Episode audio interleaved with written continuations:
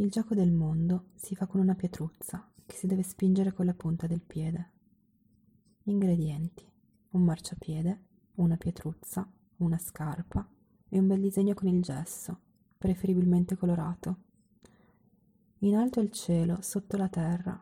È molto difficile arrivare con la pietruzza al cielo. Quasi sempre si calcola male e la pietruzza esce dal tracciato. A poco a poco però si acquista l'abilità necessaria per conquistare ciascuna delle caselle e un bel giorno si impara ad uscire dalla terra e a far risalire la pietruzza fino al cielo, fino a entrare nel cielo. Il guaio è che proprio a questo punto, quando quasi nessuno si è mostrato capace di far risalire la pietruzza fino al cielo, termina d'un tratto l'infanzia e si cade nei romanzi, nell'angoscia per il razzo divino, nella speculazione a proposito di un altro cielo a cui bisogna imparare ad arrivare e perché è uscite dall'infanzia, si dimentica che per arrivare al cielo occorrono come ingredienti solo una pietruzza e la punta di una scarpa. Quello che abbiamo appena letto è un passaggio di Rayuela, un romanzo di Julio Cortázar. Romanzo che è la narrazione di un mondo che descrive un vero e proprio mondo. Che cosa c'è dunque? C'è da una parte l'istinto, l'intuito, il cuore, ovvero quella pulsione viscerale, padrona del sentire, della sfera del sentimento. Io sento, il cielo lo percepisco e mi riconosco in una dimensione, diciamo, intermedia, sospesa, tra la terra e il cielo, tra il cielo assoluto. Sono quindi teso verso un'eternità come una sorta di titano romantico. Sono un io come volontà pura, una volontà che ha innata all'interno di sé, che agisce, veste le proprie scarpe, colpisce il sassolino e strenuamente mira alla casella del cielo. È strenuo perché è intrepido e coraggioso, coraggioso perché ha un cuore, ha spirito tenacia, forza propulsiva interiore. Parla quindi di un tentativo di superare un confine, un limite tra il finito e l'infinito, è animato dal desiderio di squarciare quel velo che non permette di cogliere la realtà quale è, ovvero infinita, mm, il cielo che c'è lassù. È una sorta di streben, una tensione che è dovuta alla mancanza, una sorta di nostalgia che è connaturata all'interno dell'uomo, è una nostalgia verso un mondo che non ha mai conosciuto una sorta di tentativo di svincolarsi dalle costrizioni, dai limiti che l'infinito si autoimpone in qualche modo. E se vogliamo, proprio per questo è un mondo simorico, perché da una parte è conosciuto e dall'altra è sconosciuto al contempo. Quindi c'è istinto, intuito, cuore, che consentono di cogliere il tutto, l'assoluto, il senso, non distinguendo ma unendo, non separando ma comprendendo, prendendo insieme.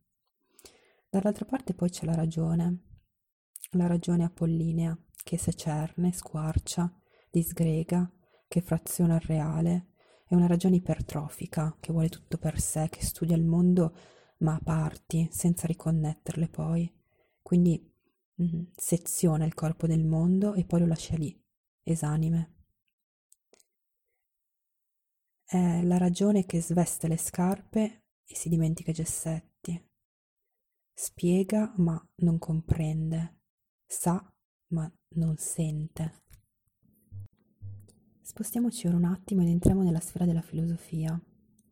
Facciamolo con Spinoza, che fu un filosofo olandese che nel 1677 scrisse Etica, ordine geometrico demonstrata, ovvero l'etica dimostrata secondo ordine geometrico. In quest'opera, nell'etica, si distingue tra una conoscenza adeguata e una inadeguata. Dunque la conoscenza razionale ricade ancora in quest'ultima sfera, cioè della conoscenza inadeguata, perché? Perché permette sì idee chiare, distinte, permette di risalire dagli effetti alle cause, permette di comprendere tutti i nessi causali che vigono nel mondo, vigono all'interno del reale, ma Solo la conoscenza intuitiva può dirsi adeguata, dice Spinoza, perché è conoscenza di, mm, di un ordine superiore che fa sì che l'uomo colga sé come manifestazione di una sola e unica sostanza eterna.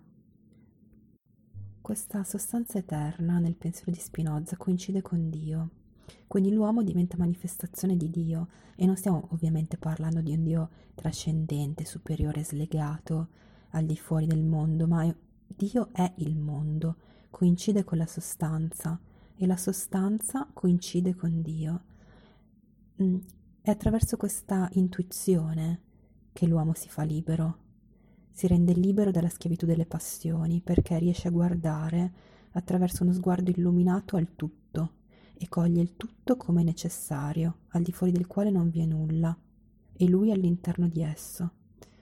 In questo senso, terra e cielo di Cortasar verrebbero a coincidere in un unico grande cerchio che tutto ingloba e al di fuori del quale non vi è nulla. Passiamo ora dalla sfera della filosofia alla sfera dell'arte. Facciamolo con Albrecht Dürer. Dürer fu artista, pittore, incisore che tentò di raffigurare l'invisibile, di dare un volto all'invisibile, che sembra una sorta di ossimoro, ma il fatto è che il suo fu un pensiero immaginale, un'immagine che si fa simbolo del pensiero. Incise Melancolia 1, in cui è raffigurata una figura femminile che è alata ma che è seduta ed è seduta con aria afflitta, in meditazione, chiusa in se stessa, rassegnata, come se tutto l'impegno fosse stato vano, non fosse stato sufficiente, come se avesse impegnato l'anima ma ne fosse uscita vinta.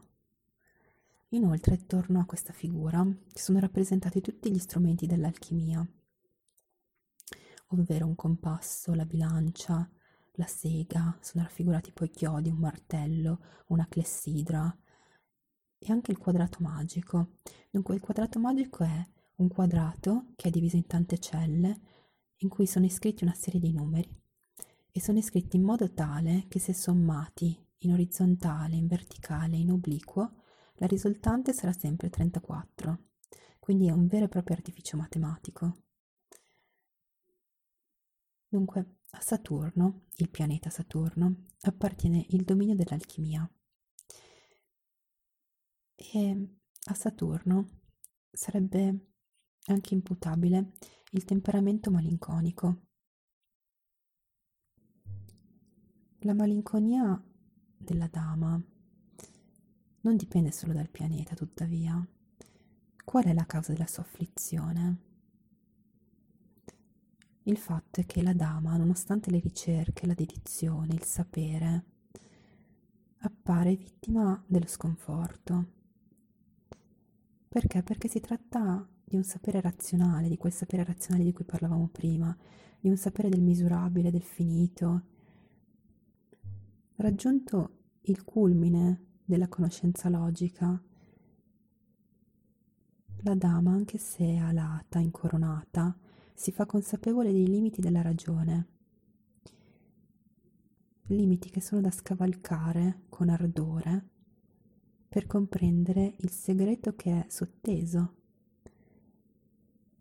Bisogna quindi accedere alla facoltà dell'intelletto per cogliere l'infinito.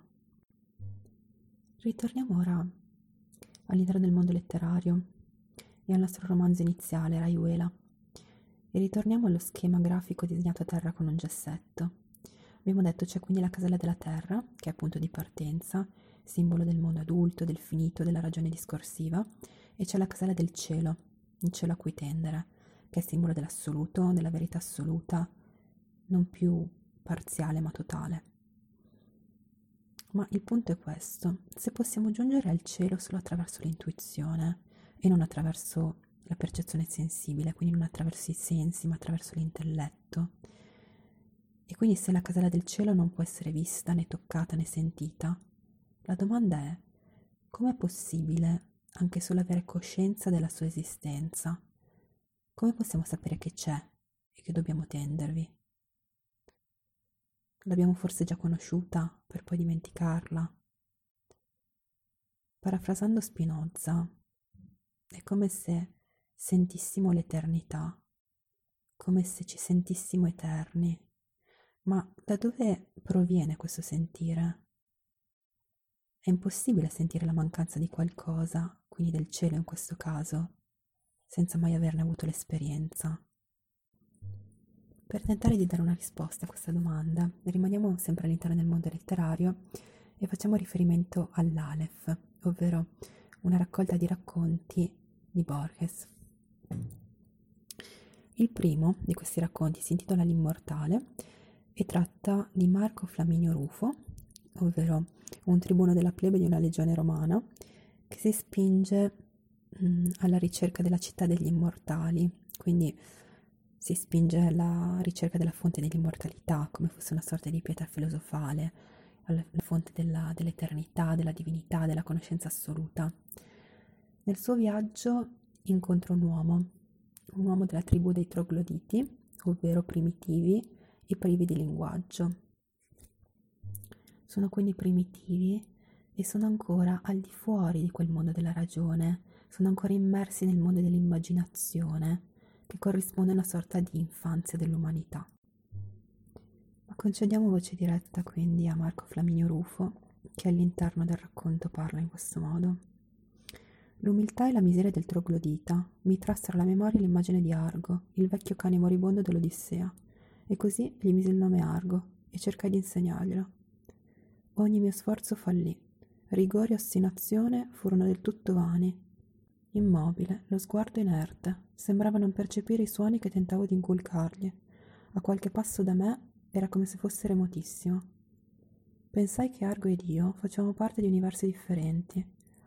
Pensai che le nostre percezioni erano uguali, ma che Argo le combinava in maniera diversa e costruiva con esse altri oggetti. Pensai a un mondo senza memoria, senza tempo. Considerai la possibilità d'un linguaggio di verbi impersonali. Così andarono morendo i giorni e coi giorni gli anni ma qualcosa di simile alla felicità accadde una mattina. Piovve, con lentezza possente. Le notti del deserto possono essere fredde, ma quella era stato un fuoco. Sognai che un fiume della Tessaglia veniva a liberarmi. La freschezza dell'aria e il rumore accanito della pioggia mi destarono. Corsi nudo a riceverla. Declinava la notte. Sotto le nuvole gialle la tribù, non meno felice di me, si offriva ai violenti scrosci in una specie di estasi. Sembravano coribanti possedute dalla divinità.